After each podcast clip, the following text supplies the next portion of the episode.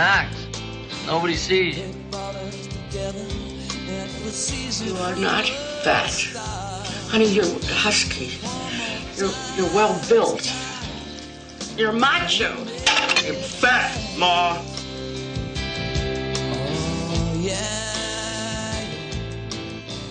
You know, you're a really cool person, Victor.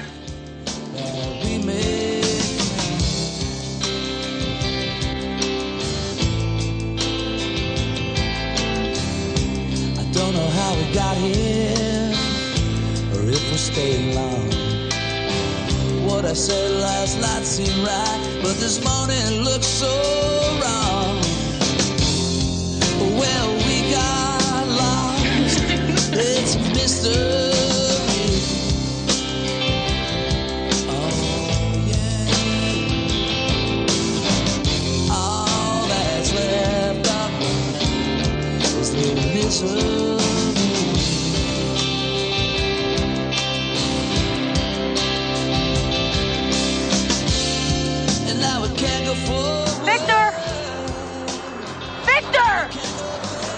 Nobody knows? You didn't tell anybody? I didn't want anything to change. between the lines, but you're standing between the tracks. I don't know why you're crying. God, if your life had a face, I would punch it. Yeah. Wait, what? Me ask you something. Why would you make the point of saying someone's not a genius? Do you think I'm especially not a genius? Veronica, why are you pulling my dick?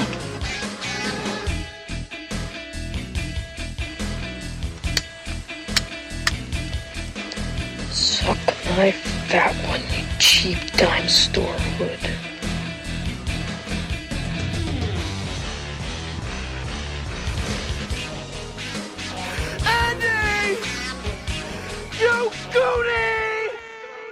Hello, everyone, and welcome to another installment of the greatest moments in the history of forever. I'm Zach, I'm Matt. and this is episode number 308 Heavy. And this is listener request number 35, courtesy of Rob. Who would have thought Debbie Harry would be back in our lives so quick? I actually feel like I didn't bust your balls enough Yeah. for not knowing what Debbie Harry looked like. I have a shirt with Debbie Harry's face on it. I don't know. I, I didn't recognize her again. Lindsay was like, Debbie Harry again. You're like, what? no, really? You didn't? There was a little bit of a moment. I no, I saw. I saw the same as I s- Videodrome. I saw her name in the credits this time. Yes, we're of course talking about the 1995 debut feature film from James Mangold. This was one that Rob requested that neither of us had seen before, Yeah, but I'm glad that he did because I think we both enjoyed it a lot. definitely. I will say, watching it, I was like, "Uh, "Are these the characters from a Hold Steady song?" or us, Yeah. just our lives. Yeah, so before we get into heavy, let's remind everyone to follow the show on Twitter at Greatest Pod, where you can do a request like Rob, although it is going to cost you some money now. We have a Cash App and all that situation there. Mm-hmm. We'll get into that more at the end of the episode. But you can also reach us via email, greatestpod at gmail.com. Greatestpod at gmail.com. And we will potentially read your email on the show. We will be reading another email at the end of this episode. Mail time. And if you'd like a free sticker, you can reach out to us and we will mail that to you. And find us on Letterboxd, Zach1983 and Matt Crosby on there. So let's get into Heavy, 1995, written and directed by James Mangold. As I said, this is his feature film debut. Mangold, I believe, one of the more underappreciated directors of our time. He's Definitely. pretty much got a lot of bangers. There's a few dips in there. I'm going to run through in a second, but the big thing is that he has been entrusted to potentially close out what we know of as Indiana Jones. That's I don't right. know if it will continue post Harrison Ford in some way, shape, or form, but Indiana Jones and the Dial of Destiny. That's right. Maybe not the best name ever. That's coming out this year, believe it or not. So we'll see what Mangold does with it now that Spielberg has just moved on into the producer role. Another one of those guys that doesn't have that auteur touch or anything, but generally makes good movies. Heavy, 1995. Copland, 1997. Girl Interrupted, 1999. So right off the bat, bangers. Mm-hmm. Okay, 2001. Kate and Leopold. I don't know What what, the hell? was going on there. Although I guess that established a relationship with Hugh Jackman that would pay dividends later. Sure. Identity, 2003. Underrated. I saw that in the theater. I liked Identity. It's been years since I've seen it. I know. I don't know that It probably would- doesn't hold up. I don't know Yeah. if it would or not. I saw it in the theater in 2003. Uh-huh. That's the only time I ever saw it. It was a big rental for me. Walk the Line in 2005. Not I Walk the Line, which we mentioned in the last episode, but Walk the, The other one. 310 to Yuma remake in 07.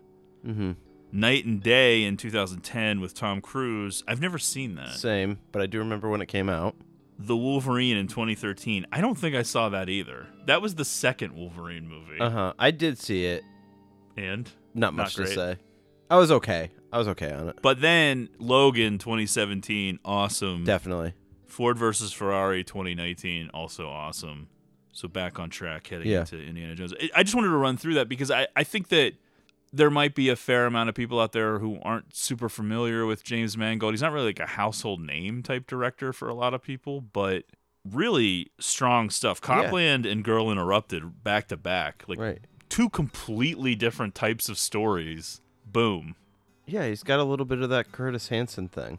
A little bit, yeah, although more prolific. Just Yes. So many movies. Okay, Heavy, probably not super well known. I know that Matt and I had not seen it before, so if you were like us and this is a new one to you, you can watch it right now on Netflix. Thank God, because that was the only place it was available, even if you were willing to rent it. Wow. Not anywhere else. You love when we get these types of listener requests. Although, by the way, did you see that there's a Brotherhood of the Wolf 4K coming out? yes, I did. I might buy it actually. Check out Heavy on Netflix. But yeah, the fact that this is a movie that is on DVD only, I think is sort of out of print on DVD and then not on Blu-ray and not really available anywhere else. That to me tells me this is a very personal pick for Rob, a Oh, movie yeah. that he's probably enjoyed for a long And time. definitely, so uh, up hopefully our- we can live up to it. I would say up our alley. Oh yeah, for sure.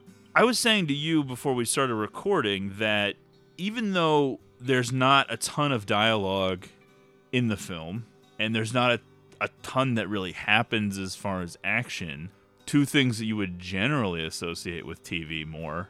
I actually had that feeling that this was kind of like a television series, which I mean as a compliment because I mean that the characters were so well developed so quickly. Like you Mhm. just got who these people Oh, right. were that you felt like you knew them as if they were television characters that you had watched for years or something. And since I break up the movies when I do the notes, it did feel like I was returning to a world every time. And then when I was taking the breaks in between, Yeah. whether it was going to be finishing it the next day or whatever, I would be thinking about that world as if Mhm. it was a, a recurring thing rather than just a what a hundred minute movie. I'm actually not saying this as a self deprecating joke. There was like a comfort and familiarity to this world. Yeah, Like- well, I definitely thought that this was your world. Right down to the Genesee beer signs all over the place from my time in upstate New York. Mangold wrote the screenplay for Heavy while attending filmmaking seminars at Columbia University and partly based it on real people he knew while growing up in upstate New York. Filming took place on location in and around Berryville and Hyde Park, New York in 1993. Some scenes were filmed at the Culinary Institute of America's campus there. Heavy premiered at the Sundance Film Festival where it won the Special Jury Prize and was later screened at Cannes where it competed for the Camera d'Or. It then had a very brief theatrical run. I think what Mangold was going for, according to him, was a silent film with sound, if that makes any sense. A lot of expression, a lot of nuance, a lot of character, but not necessarily a lot of talking, especially from the lead character, Victor, who rarely speaks Mm-hmm. but has such an expressive face and you can see the whole world written in his expressions Oh yeah. He thought of Victor as a most unlikely centerpiece of a motion picture. I think that's fair. He wanted to make something stripped of Hollywood aesthetic and artifice and cited The Last Picture Show from 1971 and HUD from 1963 as influences. Well, Last Picture Show certainly a show favorite. Yeah, I think that Heavy really, as far as the expression versus dialogue, it really captures a certain mood and a lot of nuance, exploring mundane everyday life in a way where you sink into the characters, you immediately grasp who these people are. Oh yeah. And I think that it leaves enough on the table for you to do some of the work yourself, too. In other words, things happen in the film, and then they don't really come out and tell you, oh, this is why Victor is like this, or this is why Victor has this specific life. But then you can piece it together on your own through the context clues. Oh, this is what happened to his father, and then as a result, his mother became like this, and then he sort of got rolled up into her grief, and then this just happened to be his life. Time went by. Sure. You blink, and it just goes right by you, and then you're there. Tough to watch and deal with, really. And I think there's a little taste of the Southern Gothic, a la Tennessee Williams or something Yeah. like that too, where it's sort of building towards something at the end, and then there's a big emotional payoff or a Uh. twist to it. In a weird way, Heavy became a little bit of a rock and roll film by accident. James Mangold happened to meet Liv Tyler, daughter of Steven Tyler, when she was 16 and was a model, wanted to get into films. He writes this movie, he thinks of her to be in it. She knows Debbie Harry. Oh, I yeah. guess just because rock The people part of the know same rock world? people. Yeah. Yeah. it was the New York rock and roll scene. They get Debbie Harry to be in it. Evan Dando of the Lemonheads is cast as the boyfriend character because Mangold liked his music, so he's Yeah. in it. Does some songs for it too, right? Well, he performs in the movie. Yeah. The soundtrack was actually done by Thurston Moore of Sonic Youth. Oh, okay. He does like the weird instrumentals, Yeah, which yeah. are a little bit ominous and menacing. Definitely. I wasn't really sure Right. why. I get that there's a somber tone to the film. but Totally. It's almost as if something really fucked up is going to happen. Well, it, there's like an anxiety to it. yeah. Which I guess adds to the feeling of the film, but it, it definitely leads you to believe something really fucked up I will say is one about to happen. positive when you have a character like Victor, it definitely makes me feel like I could be an actor. Like there is a need for it. You mean aesthetically? Yeah. There isn't, not for you. well, even the role of Victor almost went to Pixies frontman Black I Francis. Did read that, yeah. So that's another rock and roll thing that almost happened with this movie. And it's really not that movie. There's really nothing rock and roll about it. It's just weird how that all kind of sure. got pieced together Well, yeah, and even. Liv Tyler having kind of a similar thing going on with her character in Empire Records, which was what the same year or the next year? It ended up being released the same year, although this was filmed yeah. prior because this went on that little festival circuit and took a while to come out. Mm-hmm. and it didn't really make a huge impression as far as box office or anything like that. Although it did get really good reviews, and I'm eventually going to read a quote from Roger Ebert that really put this movie over. I love these simple movies in simple places. It's very calming for me. So before we jump into the plot itself, I guess we'll just say that this will probably be a pretty short episode just because not a lot necessarily happens in the film, but also you may have noticed that the opening clip was like a horrific sounding trailer, which is really the only thing that I could track down. Not a lot of heavy material out there. There were a few scenes that I was like, if this was on YouTube or something, we would use it, but there weren't a ton of clips that could have been out there, but there was none that were, Mm. is how I want to say it. So there's not going to be any clips. It's just going to be our two voices. Oh, soothing. Yeah, people are immediately shutting this off. Like, oh god, I'm out. an hour of these two clowns. no thanks. All right, let's get into it. We'll see where it goes. I don't have a plethora of notes, but we'll see.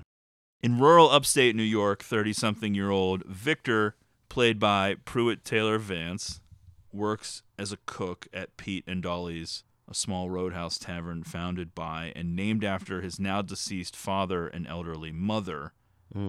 Almost Now- like a uh, Norman Bates situation going on here. I've always heard it pronounced Vance. It's spelled Vince. It's Pruitt Taylor Vance or Vince. Okay. But I've heard it pronounced Vance. I'm not 100% sure because when you look at that spelling, you just think Vince. So Mhm. I don't know. Hopefully I have that right. Victor lives with his mom too. I guess the one major difference from the Bates Motel situation would be that his mother is actually alive. For now. She is a little domineering. Yeah. She's a big personality. We're going to get into his mother in a minute. His childhood bedroom is very much stuck in time. He is supposed to be 30 something. Yeah. He seems to be late 30s. he looks old. Part of it is that he's overweight, balding. It's a little bit of a man child thing going on here. For sure. Yeah. He's got the football stuff all over the place. He's got the Farrah Fawcett poster, which is the iconic poster. We see it tons of times in the movie. If you think about it for too long, I think you end up in a really bummed place. That's true, but that's just because we're projecting our societal norms onto him. That's right. What he is doing, in a sense, though, that is good, is that he's taking care of his mother or helping to. Definitely. But when you get into stories like this, be it movies or television or novels or whatever, what ultimately becomes the story, whether the ailing parent, be it mother or father, lives or dies, is that at some point you have to live your own life, as painful as that may be and as difficult as that may be. Obviously, you don't want to abandon them completely, Mhm. but you can't sacrifice your whole life caring for your parents. Like, you just can't do it, or else you're never living your own life. Especially when you have a mother who may be a little bit too dependent on you. And that's something that they don't really push too hard in the story, because again, I think they do leave those things up for you to decide for yourself what the story is. But I think that there is a certain amount of grief that has been going on for a long time Yeah. over the father. And then Victor has become sort of collateral damage, even though he probably had his own grief for his father. But he's become collateral damage to his mother's grief. He's never going to be able to live his own life. But how great is Pete and Dolly's? what a this place. place looks so comfortable and I know. great. I what is the dude that hangs out here all the time? Lou? Leo. Leo. Oh, let's be real. This very easily could have been my life. Leo. Could be my life again at some point. Leo or Victor, really. Yeah, definitely. Leo or Dolly. I'd probably be living like Leo but looking like Victor. And never scoring with Dolores. Definitely. sure. Yeah. Even though somehow both of them have the opportunity to it. The interior of Pete and Dolly is very wood based, very old school, old school television in the bar, but it is also a restaurant because they have children in there in Yeah, one yeah. scene. It's not just like a bar. It's a roadside restaurant Type type, of- place. Type of place my dad used to take me to. Vance was the last person cast in the film. They couldn't quite figure out who to pick for Victor. Pruitt Taylor Vance, you would probably recognize him. He's been in a million things. He's mostly a character actor. This is one of his few leading roles, Mhm. I guess you would say. He's been around forever. They had to feed him donuts and Kentucky Fried Chicken, though, because he wasn't really fat. And I think that's sort of a weird, pardon the pun, elephant in the room with this Mhm. movie is that it's named heavy. He's a little bit fat. Yes, he's not really someone you would ever expect to be in a romantic situation with Liv Sure. Tyler, but I never got the sense that he was like huge or anything in the movie. And No. you, you're expecting King Kong seems Bundy like or something. Bigger guy, but not He's somebody- bigger, but not What's eating Gilbert Grape? right. Like Which is sort of the impression you would get from hearing the title and then reading the description. You're thinking hidden away from society. Yeah. Which I guess is maybe unfair, and I'm projecting my own thoughts onto what it would mean. When he stands on that scale, you and me are like, well, we're not that far away from that number. Far, I mean, maybe above it. no, I'm just thinking he's a few weeks away from being in shape. Like he's not that far away from it. yeah, it's in reach. That's a good way of putting it. He's still within reach. So, all right, it's time to part ways with the hair. You got to shave head at this point. go. Yeah, whatever is cl- you're clinging to is that's actually worse than the way. Yeah, weight. yeah. But yeah, Leo, when you start this movie for the first time, I don't think you're expecting Leo to factor in as much, but then I you know. realize that's just a guy who's at the bar All the time. every Yeah. fucking night. And whatever his relationship is with Dolores is beyond our comprehension. Yeah. I don't get it. Victor's mother, Dolly, is in poor health and spends her days sitting in a chair in the back of the kitchen, reminiscing about her late husband and the old days. Dolly is played by the legendary Shelley Winters, who is an icon for a lot of reasons. First of all, she started acting in the 40s and was in a million things, including legendary stuff like Lolita, The Night of the Hunter, A Place in the Sun, Poseidon Adventure, whatever. A million fucking movies. A legend. But when she got old and fat, and I, I'm just going to throw the word around, I don't care. Okay. She didn't give a fuck. Yeah. She still acted, which was awesome. That's great. She's in a lot of stuff in the 80s and 90s. She played Roseanne's mom, I think. Or was Oh. it Dan's mom? I know she was in Roseanne for a while, too, All in the 90s. She just worked forever. She worked up until like 99. I don't mean the age 99, but the year 1999. Okay. In casting the part of Dolly Mangold sought golden age Hollywood actress Shelley Winters, who was in her mid 70s at the time. Mangold tracked her down to her address in her Manhattan apartment and sent her the film's script along with a letter stating his admiration of her work. Within two days, Winters returned Mangold's contract and subsequently was cast in the film. Something we're gonna have to try when we get into our filmmaking career. Well, I just think it was weird because she was current. I think he just skipped over like trying to figure out if she had an agent or whatever. Because, like I said, Yeah. I think she was on Roseanne during these years and was in other stuff too. It wasn't like she was reclusive. Right. He just went like directly to her. According to Mangold, Pruitt Taylor Vance and Shelley Winters clashed early on during the production. Mangold said that as Vance was preparing for what was his first leading role in a film, he had felt upstaged by Winters. Mangold said that given her reputation as a Hollywood star, she had been very loud and theatrical, making Vance feel overshadowed. With tensions running high, Hmm. Mangold went to Winters and told her that she had to make things right with him. Winters begrudgingly agreed, and on the next day, when they were preparing to shoot, Winters had Vance meet her on set in front of the cast and crew. Winters told Vance of all the famous people she's worked with, including Gene Hackman and Stanley Kubrick, and the insults she called them, telling Vance that he now joined a long list of respected Hollywood people that she had insulted. Hmm. Mangold said the tensions had gone away after that, and they worked together well. Maybe this adds a little something to their on-screen relationship. Yeah.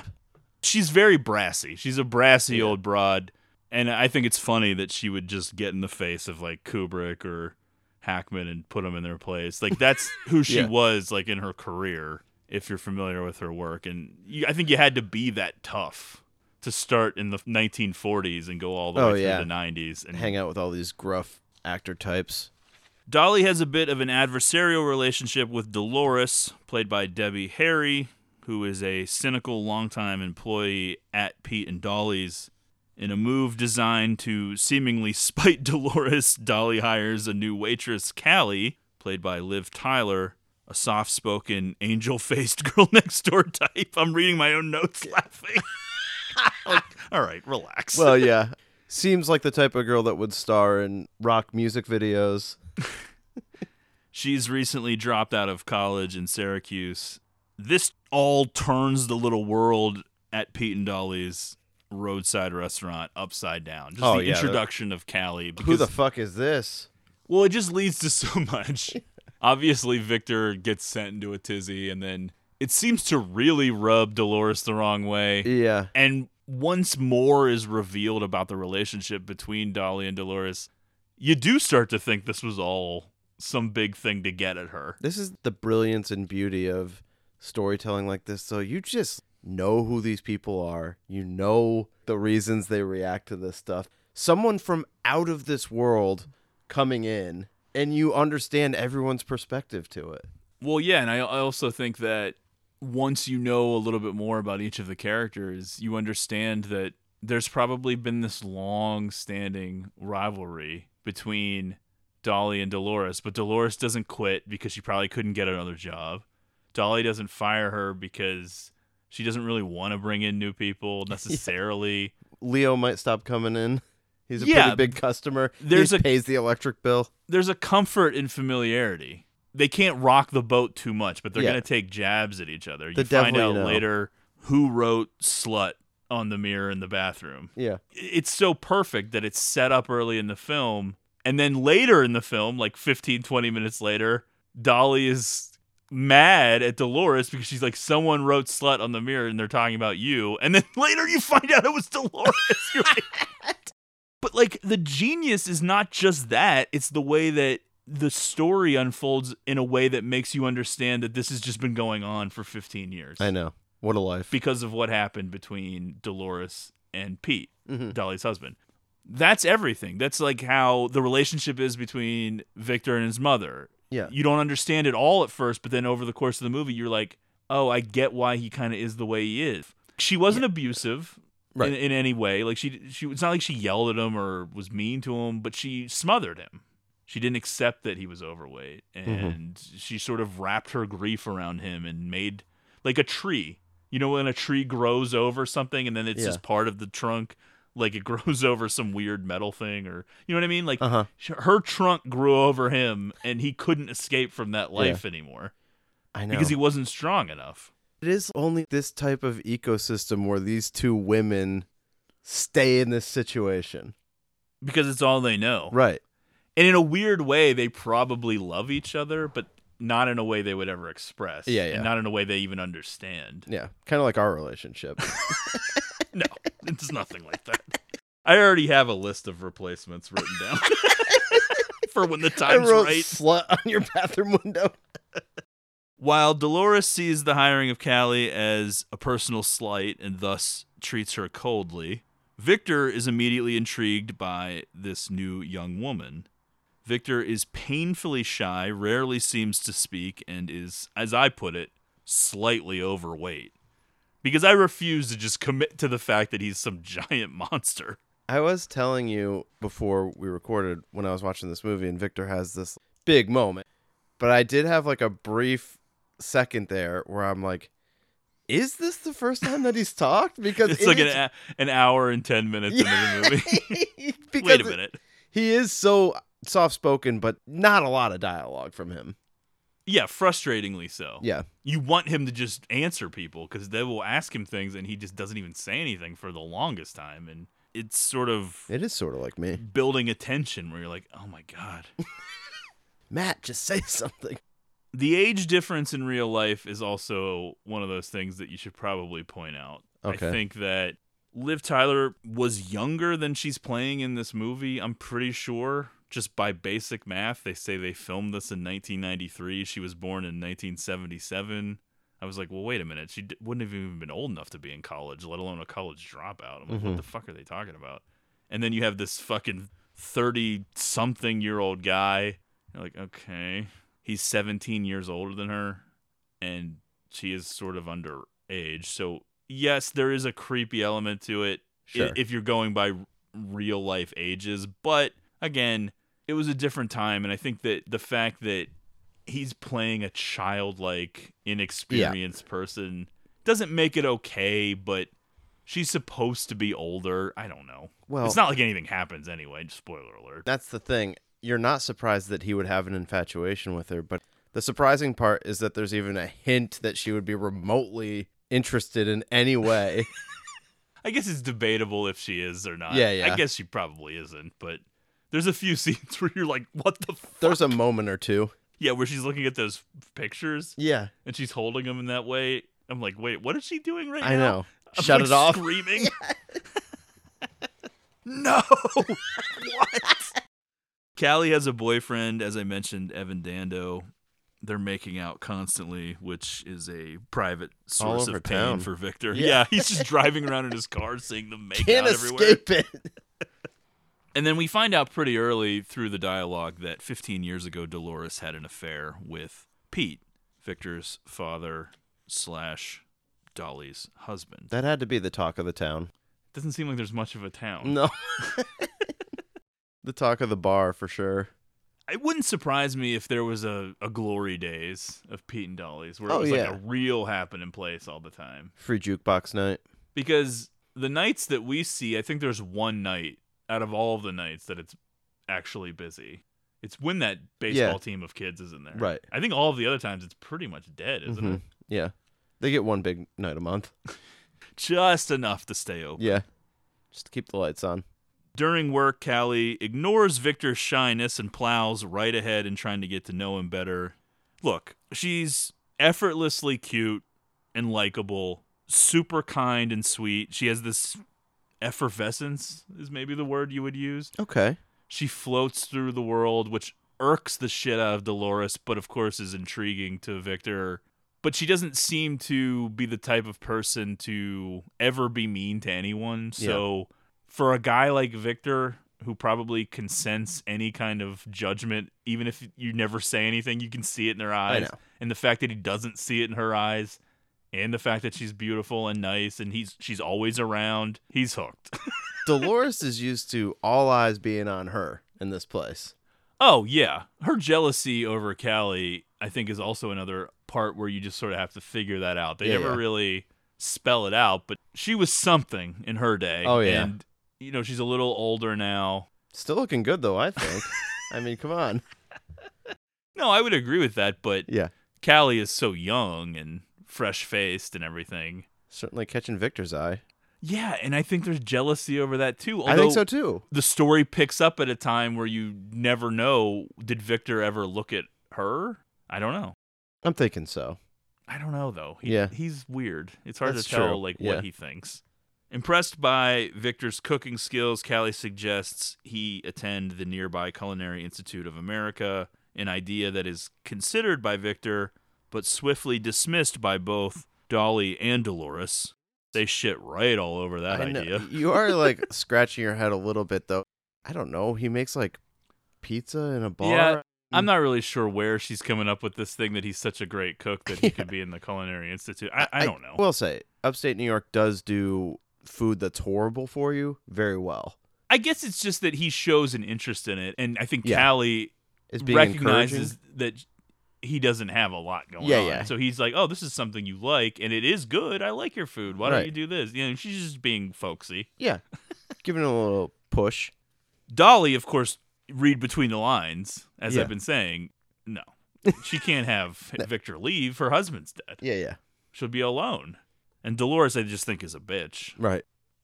End of story. I think that's just why she shit on yeah, it. you I don't feel know. like Dolores had some plans and it just didn't quite work out for her. now she can barely get her car to get her to work. I know. And so it doesn't take much. Victor quickly becomes enamored of Callie because he was once invisible, but now there's something new, and that now he's becoming visible, and there's a quest to live and be Yeah. somebody. One does have to question though, was it all worth it? Was it not better staying invisible? Oh, so you're taking a con approach Yeah. to living your life? It'd be easier just living with mom, making food until she dies, and then you die. Well, I just wouldn't want to get wrapped into this whole Callie thing just to have it. Well, it's you know. inappropriate. She's she's Yeah. too young. I know. Even if she's supposed to be 18, it- Exactly. it's ridiculous. Right. But I guess in a way, he needs something to help pull him out of his shell. So, okay. She likes to take pictures of everybody. He's looking at her pictures. He steals that picture of her. Mm-hmm. Like, oh boy. No, it's Oh, not good. Oh no. Yeah. You would think Victor would be on some sort of a watch list. Yeah, the reality of this character and not the fairy tale version in a movie is that he's going to take that picture and put it on a sock. and let nature take its Oh course. well, I no, I know. that's really what you're doing with it. Oh boy. One of the things I wrote down, I just wrote down peak unhappiness levels. And I think I was implying that to everyone in the movie. I know. Because everyone is sad. I know, but there was something still. I mean, look, I don't, I don't aspire to be Victor, but there was something that I'm just like, man, this life seems like so chill. Well, yeah, it is. yeah, And if you could meet a nice girl, like maybe a certain someone who works at a grocery store that we're going to talk about later, that's right. She'd be okay with you just being a pizza cook and she works at the grocery store and you just go home You and you have a nice together. quiet Yeah. life. You watch black and white I Love Lucy on the TV or something and That's then right. you go to bed. Nick at Nite.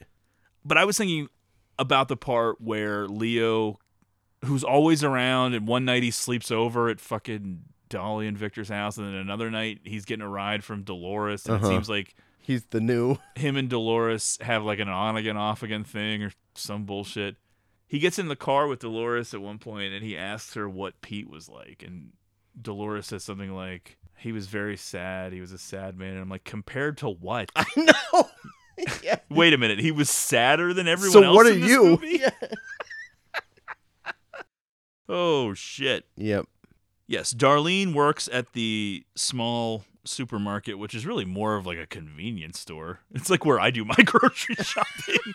I refuse to go to grocery stores now. I am with you though. Grocery stores suck. It's just too much. I know. I'll pay more to go to Rite Aid than I will to go to like a grocery store. Yeah. Some of my biggest fears are being stuck in a grocery store line. Oh yeah. It's just the worst. Well, you got to go at the hours where there's no one there. Yeah.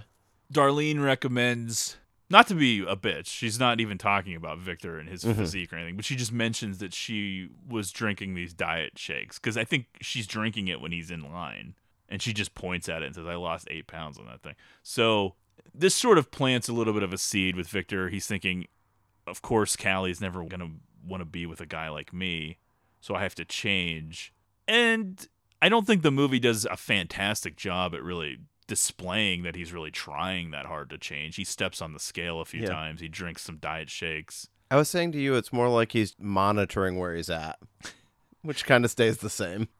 But one of the weirdest scenes of the whole movie, and it it sparks sort of a recurring thing that happens, is when he's walking back from that store and he has this fantasy of rescuing Callie. He looks over the side of the bridge and he sees her floating in the water. Yeah. She seems dead. but she's floating as if she's alive. It's very weird. So then he goes down and he pulls her out of the water, and yeah, her lips are blue, and he gives her like mouth to mouth, and she wakes up. It doesn't seem like the most professionally trained mouth to mouth you've ever seen. No, he doesn't even push on her chest. Yeah. He's just breathing into her mouth. Which but is kind of actually disturbing. even as it's happening, Uh huh. The first time you see this movie, there's no way you think this is real because you're like, what the fuck is going on now? and then it isn't real. And I realize because I had memories of myself in like I'm. I'm, I'm talking like middle school of having a fantasy of rescuing a girl that you like in Mm. your head. And the sad thing is, by girl I like, I mean like Jennifer Love Hewitt, somebody I would have like a fantasy of rescuing or Yeah. something. I never had that fantasy. Not like from drowning, but like whatever. You come up with these Uh-huh. insane, weird fantasies in your head. This is a very childlike thing to Yeah. do that he's doing. That's true. because he's coming up with a way to Yeah, have yeah. an in with her because she'll be so grateful. Right. It's really sad in a way. I don't think being heroic was ever in the cards for me, even in a fantasy version. Your fantasy is that her father hits you with his car and then offers his daughter as a bride. like a transaction. That's your fantasy. I don't know. My fantasy was how can I get away from this situation? my fantasy would be like she comes over to my house and knocks on my door and I'm, I pretend like I'm asleep. You answer the door and then pretend like you're Yeah. asleep, just falling away from the door. Mine was three guys are mugging Jennifer Love Hewitt and I fight them off or something. I don't know. Okay. But then now after this moment, this is something that I didn't even pick up on until the like one of the last fantasies that he has. She's always wearing this dress and it's always wet and her hair's always wet. So like Yes. anytime he fantasizes about her from now till the rest of the movie, it's like a continuation of this. It's like she just fell in the water. And I was wondering what the significance of that was. Why make that choice? Because the other fantasies don't take place by the little Right. water or whatever. I guess I, I wouldn't even call it a river. It was like a stream she was in or something. That becomes the fantasy image of her. I guess, but I was wondering if it was all supposed to be like a continuation of she is rescued by him and now she's just like a part of his life Mm. because of that. And not as if it's necessarily all in one day, but it's all Part of the continuation. Stream. I don't know. Dolly suffers a heart attack and is hospitalized. Victor does not mention this to Dolores or Callie or anyone, Weird move. instead choosing to keep it all to himself. He fantasizes about Callie more often and then discovers it was his own mother who wrote slut on the bathroom mirror at the restaurant before she got angry at Dolores over her reputation, quote unquote. Just an insane thing to do. It really sparks your imagination as to what these past 15 years have know been like. the little games that going on here. it's all a combination of a lot of things with Victor. There's this inability to express himself at all. He can't really talk. Hmm. He can talk, but Familiar. yeah. It's like I'm doing a podcast with Victor. Exactly. Except he'd probably be more interested. I could definitely see a scenario where you're dead and I just don't tell anyone. Well, I would prefer that actually. Victor's retreating more and more into secrecy and privacy, and then eventually we do sort of get it. He does provide an explanation, at least to the viewers. No one else can hear it because at that point Callie has run away from him. But Mhm. there is a reason why he's doing this, and the reasoning is beyond sad, really. I know. But when he's in the hospital, in the cafeteria, which is also a bizarre part, which feels kind of not real because he's standing there waiting for the woman reading the book at the cafeteria to pay attention so he can ask her for food. And then you have fucking Jerry Horne. I know. David Patrick David Kelly. Patrick Kelly, who most people would know as being the guy that says Warriors come out to Yep. play or whatever. Lindsay spotted him immediately. And she was kind of like, this sort of reminds me of Twin Peaks. And then he showed up. it doesn't really feel like Twin Peaks with all the shit, but I think the small town. Yeah, it's a little more of a. I would. I don't know if you would say mountainous, but like. Yeah. th- there's some Forest, hills. yeah. Uh, yeah. Well, definitely the forest. Yeah. So yeah, this guy starts talking to him, and you're not really sure if this is real either because the woman at the cafeteria behind the counter does not ever look up from the book. Does not care, which is what he t- keeps telling him. Like, go ahead, take whatever you want. She doesn't care. And then he's asking about like Thurman Munson and the whole thing. That's and all right, this different yeah. stuff. But then he starts saying, "You're big, but nobody sees you," which is a a little on the nose. I was like, Mhm. okay, like yeah, that's the whole point. But, Right. And then he's like, "I'm loud and no one hears me until I start whispering." I was kind of confused by this scene, really, because it did seem like it was just explaining it to the audience a little bit in a way that was unnecessary. Mhm. But I didn't hate the scene itself just because I've always found David Patrick Kelly to be sort of an entertaining performer. Yeah. So it's sort of a fun, He always weird makes his moment. presence known. I will say there's not a ton of analytical videos out there on YouTube about this movie. Or any videos at all. Yeah, I took a. I took a look. Sometimes I'll listen to stuff when I'm on my way over to record, and there's just not a lot out there. I would have been interested to hear thoughts about this scene. Yeah, because then isn't he the guy that's getting rushed to the emergency room moments later? I think so. As if yeah. he shouldn't be eating what he's eating. Right. Or something like he's doing it on purpose. He's in the cafeteria eating shit, but we don't really know don't what's know. wrong with him exactly. And then all of a sudden he's being rushed to the emergency room. There's definitely a weirdness there. While Victor is down there in the hospital cafeteria, Dolly dies.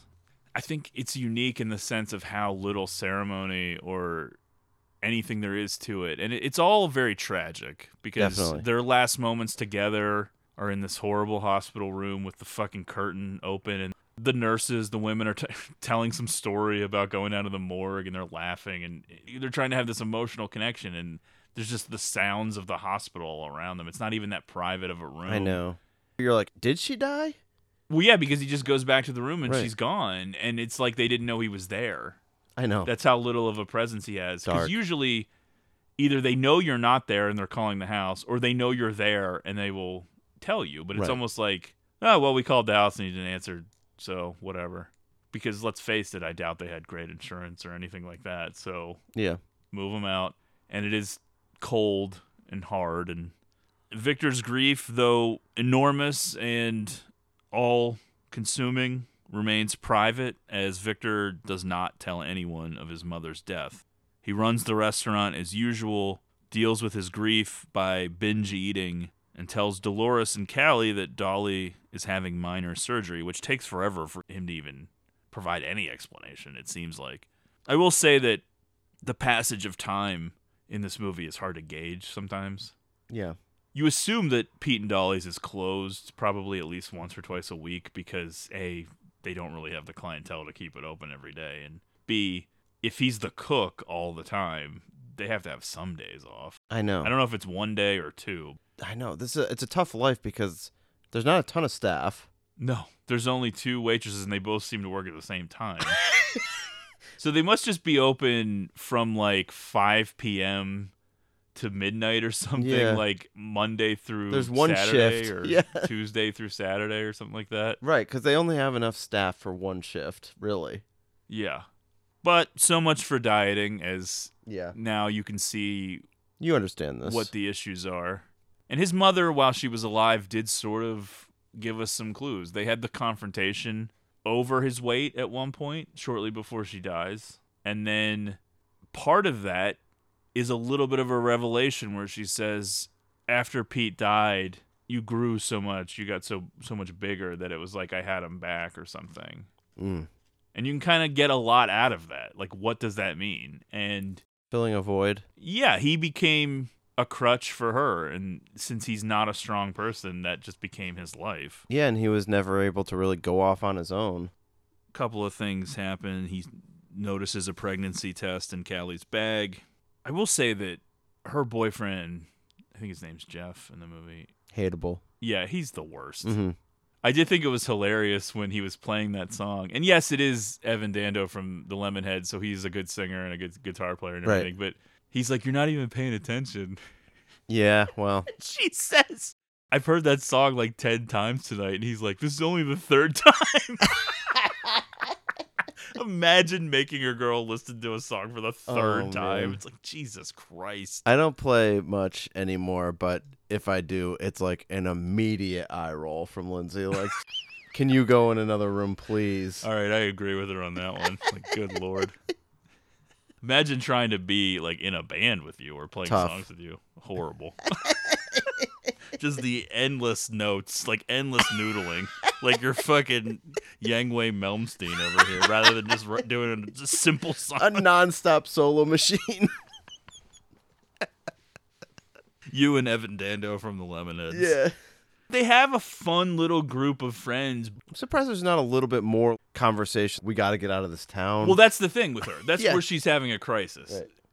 At a certain point, if you're not in the Lemonheads. yeah. And you start getting older and nothing's happening like the music thing's not happening and she was in school like Right. she went to syracuse and then for whatever reason which they don't really get into she dropped out i kind of got the sense that maybe she was pressured into it by her boyfriend she doesn't seem super happy in this relationship No. which i think victor also picks up on which makes it worse in a way Yeah.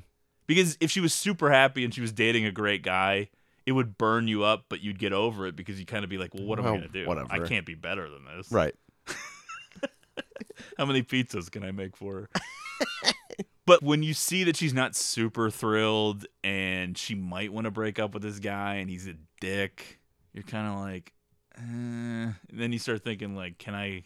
I'm just looking at it from my perspective. I know he's like, in his 30s and it's not really cool. But Right. You know what I mean? Like, you just start thinking she should not be with this guy and blah, blah, blah, blah. And it, it just doesn't help that she's with someone she's not that into. And then, I guess yes, the th- one like, thing you have going is there's not a ton of other options, it seems. that's her whole thing. Like Yeah. she has as much struggle in a way, not maybe as much, but she has her own struggle in the film too. She kind of has that panic that comes on in late youth. Right. Now, it's very strange when you actually consider she's maybe supposed to be 18 and then in real life she's like 16, but you kind of get that thing where you're like whatever I thought was going to happen with my life isn't happening. In truth, you have so much more time, but you don't really realize that when you start to have those moments of panic. You start thinking whatever's supposed to happen isn't happening. I'm going to be stuck here forever. I'm not happy with my boyfriend. My friends are nice, but they're losers too. What am I doing? What am I I, doing? And she starts to go through that throughout the film. That's where she becomes emotionally vulnerable. And if it was someone other than Victor, you would say like maybe oh, they're taking maybe this is the of it. moment. Yeah. No, I was saying that was like a bad thing. You're like, no, this is your in. oh, she's sad. I'm gonna try to kiss her. Well, luckily for all of us, that's not in Victor. No, I just meant that Victor is almost absolved from guilt Mhm. because he just doesn't really understand anything. Right. He's so inexperienced with everything that it's all a mystery and it's all new to him. And social cues and social norms don't really apply because he doesn't know anything. He's ill equipped to be an adult, and you do wonder about things like It- bills, payroll. Now that his How can he live in this world? Yeah, does he know how to do everything? Obviously, can drive. and- Running a business too. You don't know. You don't know what he can. And Doesn't it feel do. like this would all overwhelm him at some point? Well, I don't mean, you think that's part of it? Yeah. He's in denial a little bit about what's going on. how quick before Dolores is just calling the shots? Yeah, well, he probably would want that. Yeah. in a way, because he might be All right, Dolores, you're in charge not now. able to do so. Yeah. But there's continued tension between Dolores and Callie too that keeps building. I know. Dolores is suspicious about Dolly's extended absence and then pulls a very strange move when she asks Victor for a ride home from the restaurant. She has him pull over next to an airfield and starts making sexual advances towards him, which he ultimately rejects. Couple things of note here. One, something that happens in movies that I think would never be fun parking outside of an airfield. it seems like it shows up in countless movies.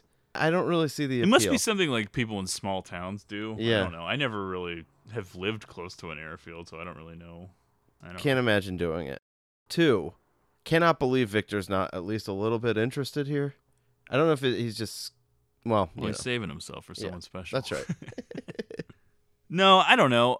I wasn't sure either what to make of. Well, I know why she's doing it because she's so insecure and fucking crazy. he needs to stick it to Callie. well, she's jealous. She's Right. just jealous of Yeah. Callie. The attention of Leo isn't cutting it No, anymore. no. She needs to be the most desired person in that bar.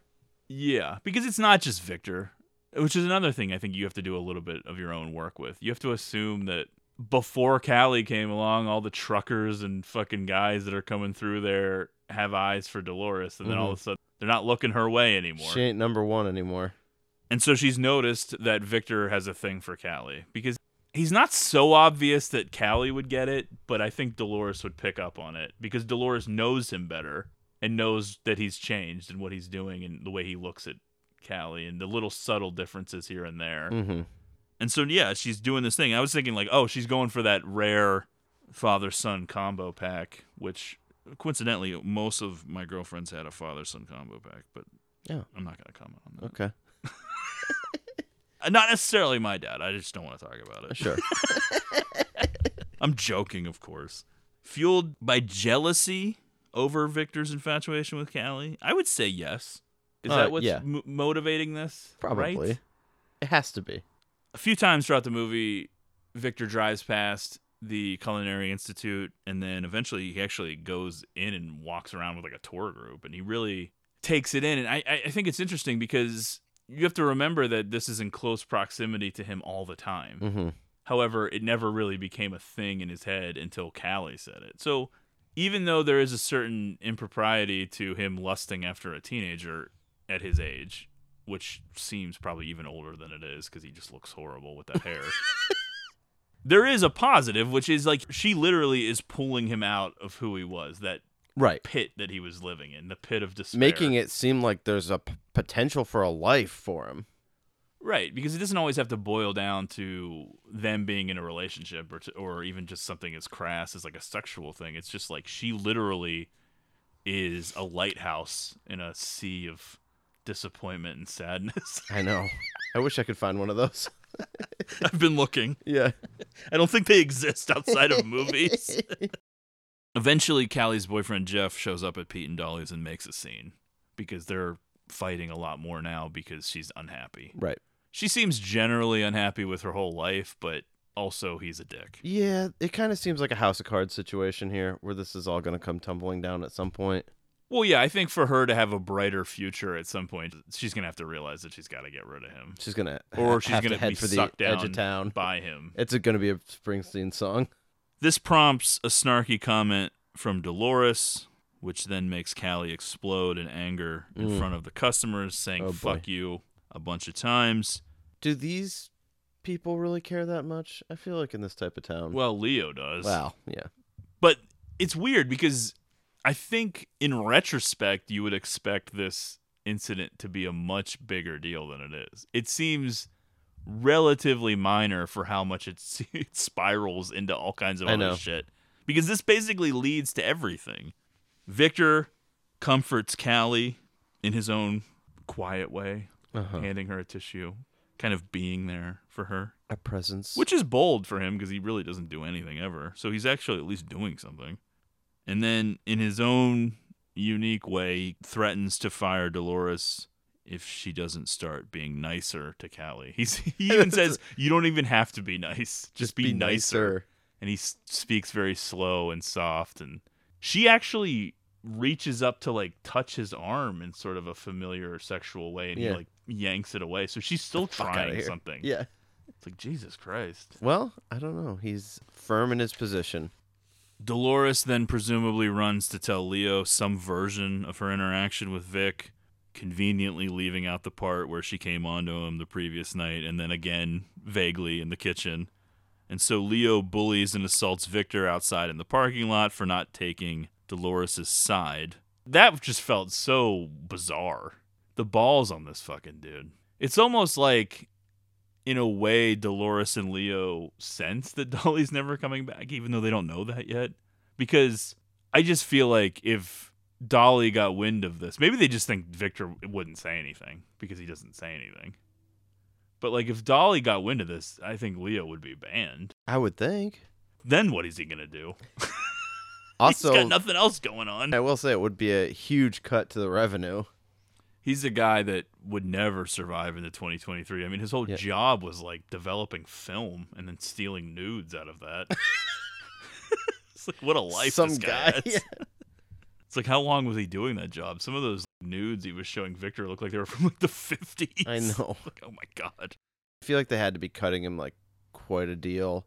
I think he was getting a lot of drinks for free. Well, Dolores might have been slipping him Yeah. some drinks, but I don't know. At the same time, they probably needed his money. True. Meanwhile, since Callie's douche boyfriend is pissed at her now, she's left stranded at Pete and Dolly's. So she asks Victor for a ride home.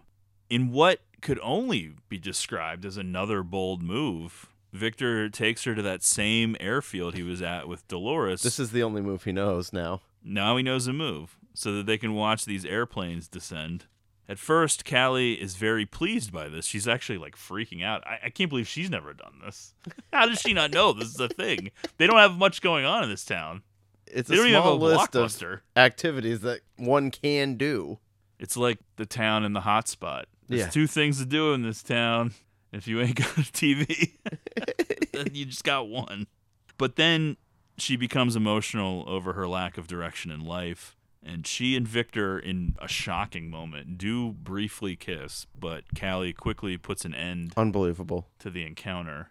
Not in like Yeah. a awkward way either. No. It's just sort of like, okay, well, it's time to go home now. It's not like stop, stop, stop or, or anything because it's not even like a makeout. No, it's a brief moment of intimacy that I don't know. There's an innocence and sweetness to it, but it definitely still feels wrong because of the age difference or what? because of Victor. You get the sense that she does actually like him and care about him, but not in that way. Right. Obviously. I think she is genuine. She is a sweet person, I think. She ends up feeling very betrayed. Victor, it's like an Atari situation. I want us to be something that we'll probably never be. Yeah, there, there you go. Let's know? throw those references out now. but at the same time, if she's panicked over her own life, imagine what she must think of Victor's life. Yeah, I don't think this is the future she's envisioning for herself. She's still basically a child.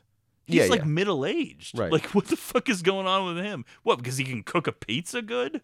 Look, it's not happening. Well, I don't know. She's probably just so fucking sick of hearing that acoustic guitar. No kidding. Like, oh my god. You know what? Victor doesn't seem so bad. At least he doesn't talk. Is it weird that when Victor has visions of Callie in his home or bed or his life, it's always that drowned version? I think we covered this. It is weird yeah. because you can misinterpret it easily. I don't think it's in any conceivable way sinister. The fantasy version of her is the one that The dead version of Right. her almost. yeah. I think the what we were saying before, it's like a continuation of the rescue fantasy is Mhm. valid, but there's a ghost like quality to it because she doesn't talk in the visions and she looks weird. Yeah, that she's is all true. wet. It's a little unsettling, like Mhm. she's dead or something. I don't know. I don't think that's what they were going for, but it's strange. Agree. In the morning, Callie shows up at Victor's house asking him to take her to visit Dolly in the hospital. Uh-oh. I was freaking out at this point because she started asking questions that were none of her business. Well, first of all, before we even get to the fucking scene that he pulls here, Uh huh. she comes into the house. So, one thing that's been going on is that Victor has never changed the house from when his mother collapsed. The breakfast that she was eating is still sitting there. Disgusting. Weeks have gone by now. Oof. She looks at that and is a little confused, but she's not a judgmental person, I guess, so she kind of lets that go. Mm-hmm. Then you notice he's put the picture he stole of her on the refrigerator, and now she's standing next to the refrigerator. The red flags are piling up. I'm like punching the fucking couch, going, "Oh my god!" What the fuck? But for someone who rarely talks, he was able to think pretty quickly on his feet, and she bought it, I guess, where he says, I found that behind the booth or whatever. And she's like, oh, okay. Although she's probably thinking, well, he's obsessed with me. Of course he is. Everyone who's ever met me is obsessed with me. Yeah, no kidding. that actually is probably more reasonable. like, it's not a big deal to people that look like Liv Tyler. Like, yeah, okay, Oh, this yeah, guy's obsessed course. with Yeah, me. Of everyone has a is. picture of me. Yeah, why wouldn't he? Yeah. It'd be weird if he didn't. Right. And then I start screaming, Vic, it's not too late. You could tell her now that she's dead. You could just tell her now. Just say she just died. She'll be there to comfort you. Don't do this. Don't do what you're going to do. It's such a bad idea.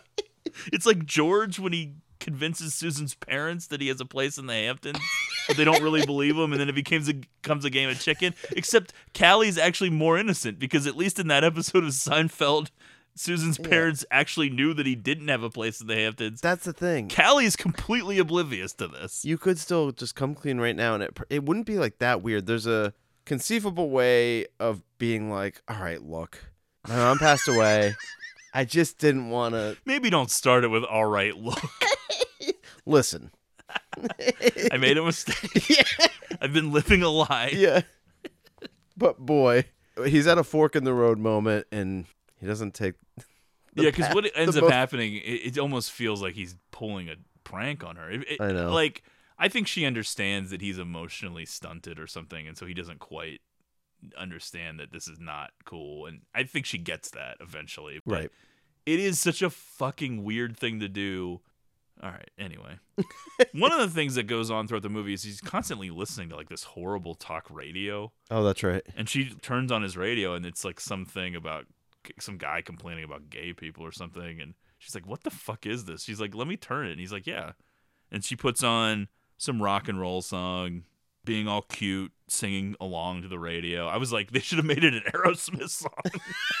and she's like, "This is my dad." Bam, bam, bam, bam, bam, bam.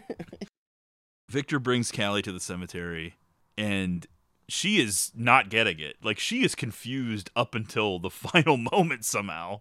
Well, you're not expecting this to be the case. Yeah, maybe she's thinking, okay, he's gonna take me to his father's grave first or something. I don't know why he's doing this. Like she's really not getting it.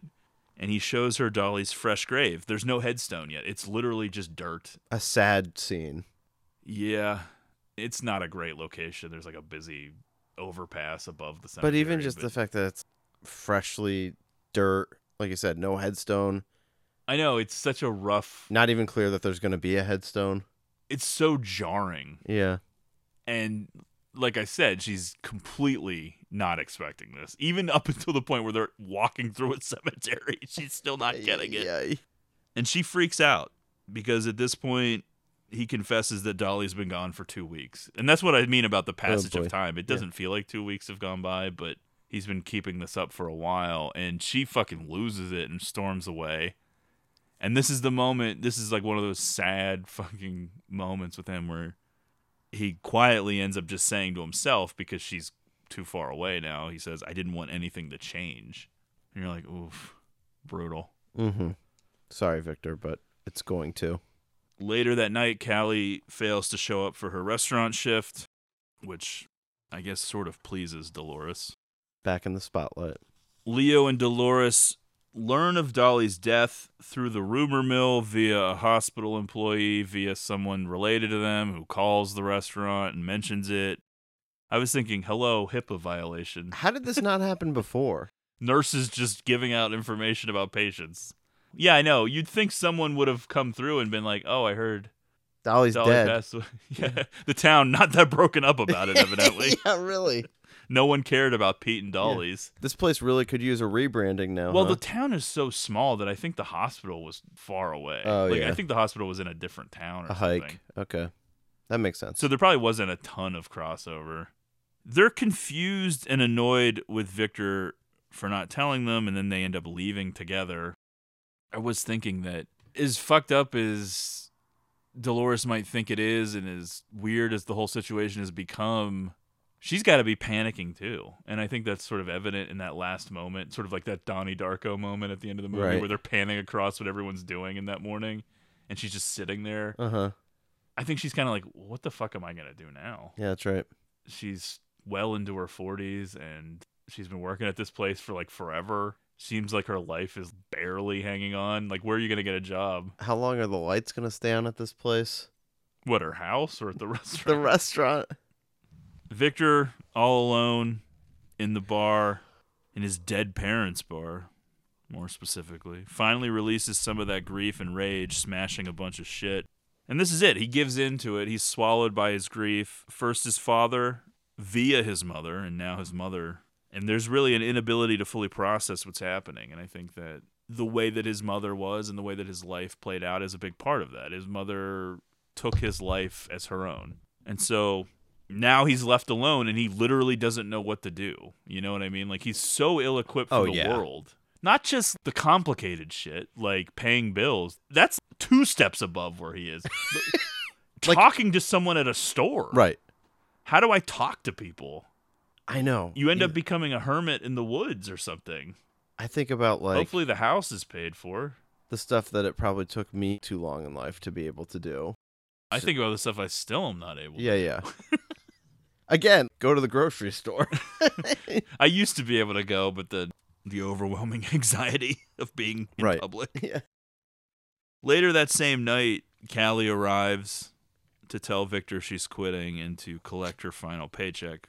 This makes it seem colder than it is. It's not like she's showing up and being like, "I quit. I want my money." But that's sort of how her boyfriend is, and then Uh-huh. she's like, "Jeff, wait outside." Get the fuck out. He's making it so awkward because clearly there's a scene that's gone on here. There's glass all over the floor. Victor sitting at a booth, not saying anything when they're trying to find him, and then his hand is bleeding and Oh shit. boy. There's a lot of tears, and she tells Victor that he's a wonderful guy and a great guy, although she does say that he needs help at one point. She also tells him that she's planning on going back to college, and the moment almost entirely passes before Victor is able to speak, but he manages to ask her to come by and visit sometime, and she says that she will. And then, right as she's getting into her car, he opens up the fucking door and he's like, Well, you didn't give any two weeks' notice, so good luck getting a referral from me, bitch.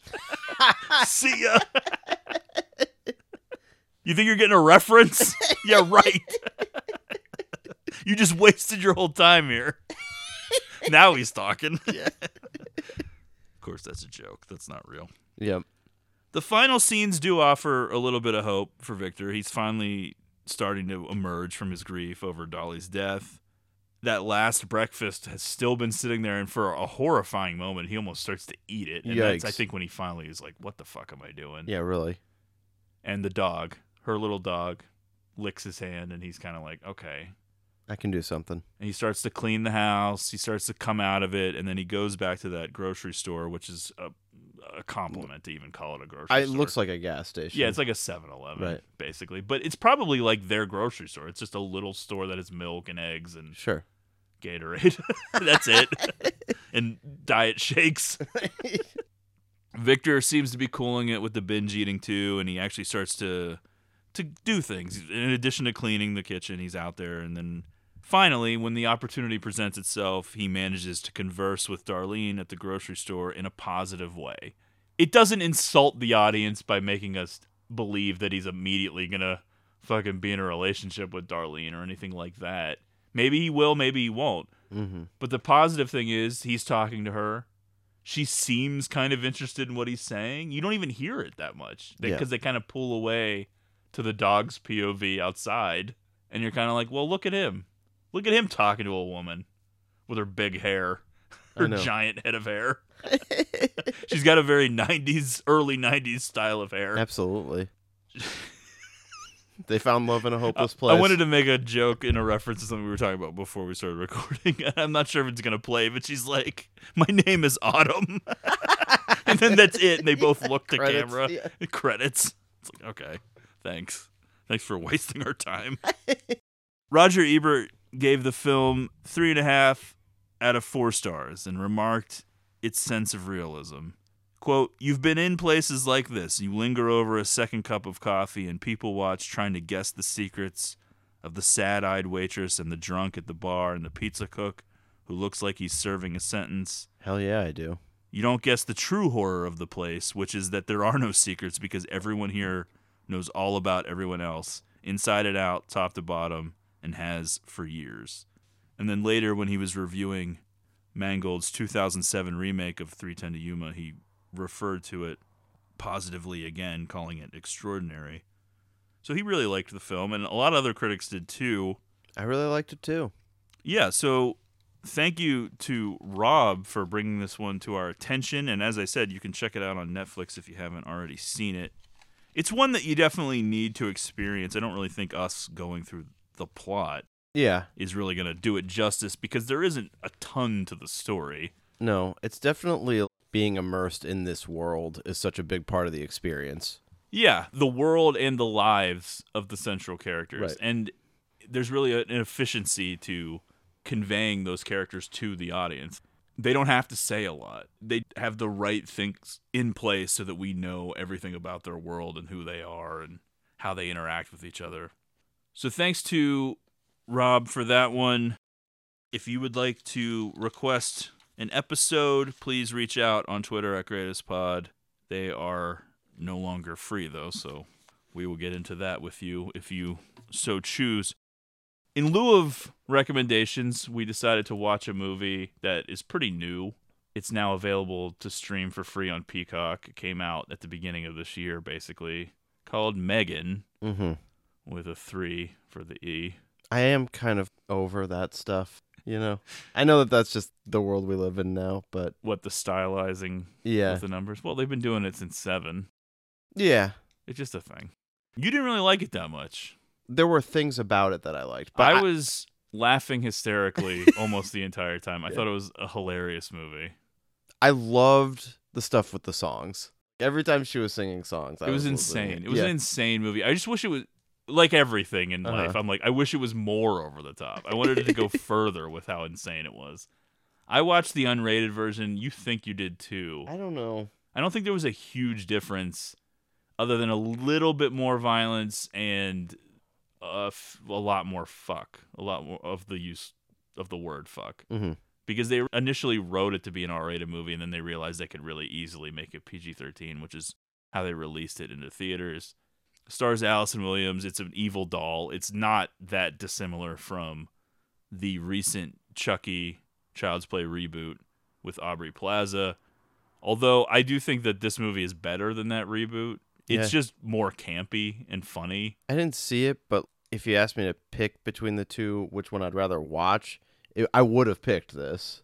I didn't think the Child's Play reboot was terrible, but this is a whole other level of a Yeah. doll. Like Chucky is still kind of Chucky, even though it's updated Sure, to be sure. a little more tech savvy. Or This is like a more futuristic, yeah. almost robot. This is like the latest Blumhouse thing. It was a massive hit. It was like a twelve million dollar budget. It made like hundred and seventy two million or something. Sort of like Smile, which was not Blumhouse, but it easily could have been. Yeah, yeah. You can kind of predict now, I think, which horror movies are really going to capture the general public's imagination. I know. And I'm disappointed in myself that I didn't see it earlier with Smile. Because when I saw the trailer for Smile, I was like, okay. And it ended up being better than uh, the trailer made it seem, but I just wasn't hyped about it at all. hmm But then I overheard people at a Best Buy talking about it. They're like, "Have you seen this trailer for Smile? This movie looks awesome." I'm like, "What the fuck are they talking about?" and then it's a huge movie. Right. And then when I saw the trailer for Megan, I'm like, "Oh, this movie's gonna be big." Yeah. You can kind of just tell now what people want, and they want simple, straightforward horror movies. No more of this like meditation on trauma, which is always going to be like the critical darlings. But they just want like goofy, funny horror movies. I'm definitely open to the idea of if I was watching this with you or something, maybe there would be some more laughs, but I was I was at the point where like early in the movie where they would cut to Megan's face and I would be laughing because I just thought it was so weird and funny. I'm Yeah, like, yeah. What, what is going on? I don't know if it was intentional. I think they were playing it up sometimes, and I then other think it- times it, yeah. seemed more self serious. I don't know. I assume they weren't being intentionally campy with this movie. I think so, just because of the face and hair of Yeah. Megan. Like it's so over the top, to Right. Me. And then yeah, the singing and the It dancing. almost and- seems like an SNL parody type thing. except it's way funnier than Yeah, yeah. that would be on SNL. Dude, the the singing stuff though, I was losing it. It's so When good she starts singing funny. Titanium. Yeah, I was fucking dying. What? It's so out of nowhere Yeah. too. I don't know. And then it I just think like when the turn, like the inevitable evil turn that starts happening, I just thought that was hilarious too. Because Although was she so... seemed sinister the entire time. to I me. know that's Yeah. why it was funny. Yeah. We're like, of course this is happening. Right. Like, and no one seems to be paying attention and seeing how this is going to be so dangerous. It's like, of course this is a bad idea. Look at this thing. I it know. looks evil. I thought it was really funny and entertaining. I would recommend checking it out. It, it's probably not for everyone. I was scrolling through people on Letterboxd that I guess I follow. I was looking Yeah. through those, and it was it was a wide I'm sure. range. People who did not like it at all to a lot of like three and a half stars, which is probably where like I would have it. Mm. And then you know some people who crazily would have it higher than that or whatever. Yeah. But it was definitely a, a big mix of responses to it. It got pretty decent reviews. I think it had like a a fresh rating on Rotten Tomatoes, but it's the type of movie that I know we just did a whole fucking give us a second about this kind of shit, but it truly is the type of movie that I'm glad comes to streaming. Oh, sure. like yeah. I don't know if I was still in my teens or 20s, I'd probably be psyched to see like Blumhouse movies and stuff. But you know, I'm not really like running out to No. the theater for fucking these cheap ass Blumhouse horror movies. So when a good one comes along or a funny one, I can quickly check it out on Peacock or something, Definitely. and then move on with my life. Yep. It's not a huge commitment. It's a perfect situation. Yes. All right. So we do have an email to read, and this will address. All right. Let's go out with a bang here. Of Matt. Oh. Everyone's always so concerned. Yeah. I'm like, I'm not mean enough. when I edit the episodes, I'm like, I need to be harder on this motherfucker. This email comes to us from Johnny. All right. Folks, he opens with. Oh, I love it. Thank you for finally creating an email so that those of us who do not use social media can reach out to you. Your podcast is incredible. Oh. I work in film TV here in LA, Wow. And I probably listen to at least a dozen movie podcasts, and I can honestly say that yours is at or near the very top in terms of quality and entertainment. Thank you, Johnny.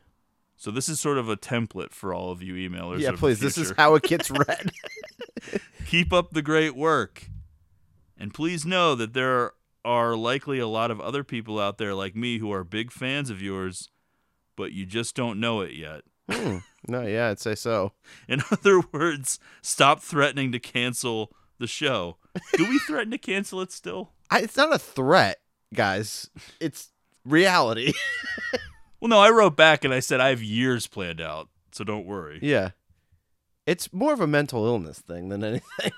Smiley face, Johnny. And then P.S. I will definitely pay you guys to cover a movie. Just give me some time to compare my favorites list to what you've already done, so that, That I a try to find a gem you have yet to cover. P.P.S. Zach, for God's sake, be nicer to Matt.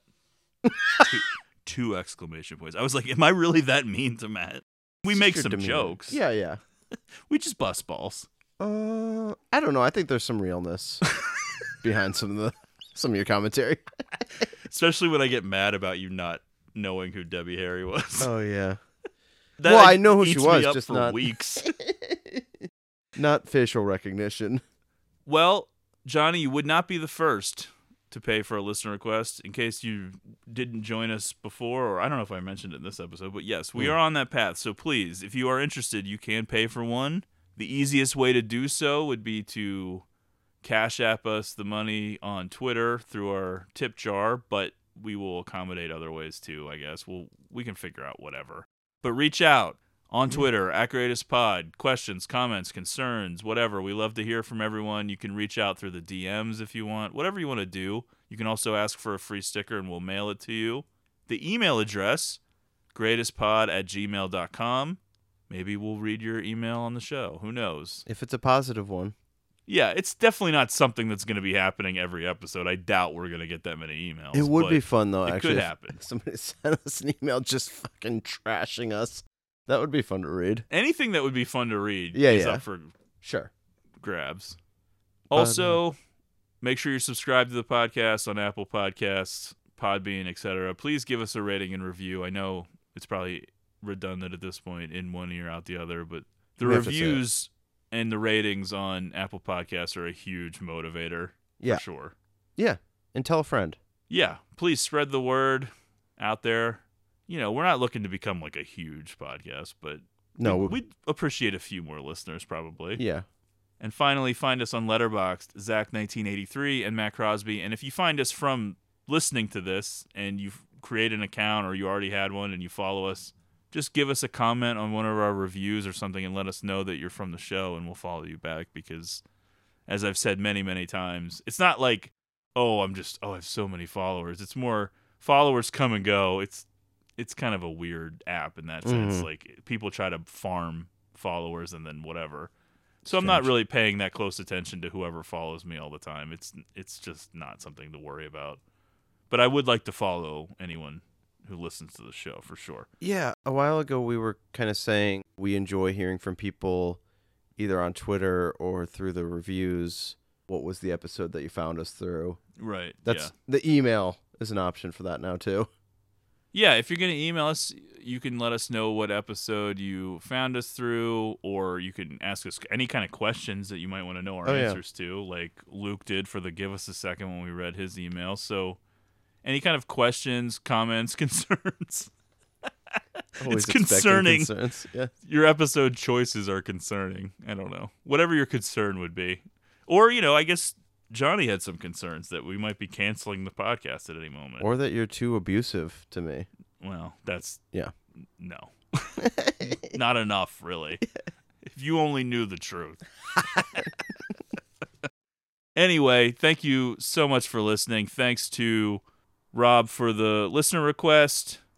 Hopefully, we we did your movie justice. And here's a special treat, something for anyone who's stuck to the very very end. Whoa. Next week, James Mangold double feature. That's right. Holy shit. One of those movies we mentioned at the beginning that James Mangold directed. We are doing back to back Mangold movies. We'll get into the reasons why, I guess maybe more next week, but that's something I don't think we've ever done before, back to back with the same director. Have we? Other than part one and part two of the same movie? Uh, I don't think so. okay, yeah. It seems like probably not. You don't know. If I gave you a list of five movies and I'm like, which one of these have we not done or have done? If you know, whatever. Right. You probably would get it wrong.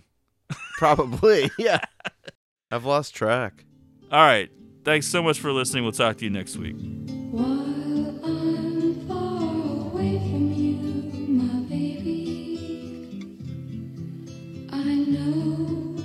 it's hard for you, my baby, because it's hard for me,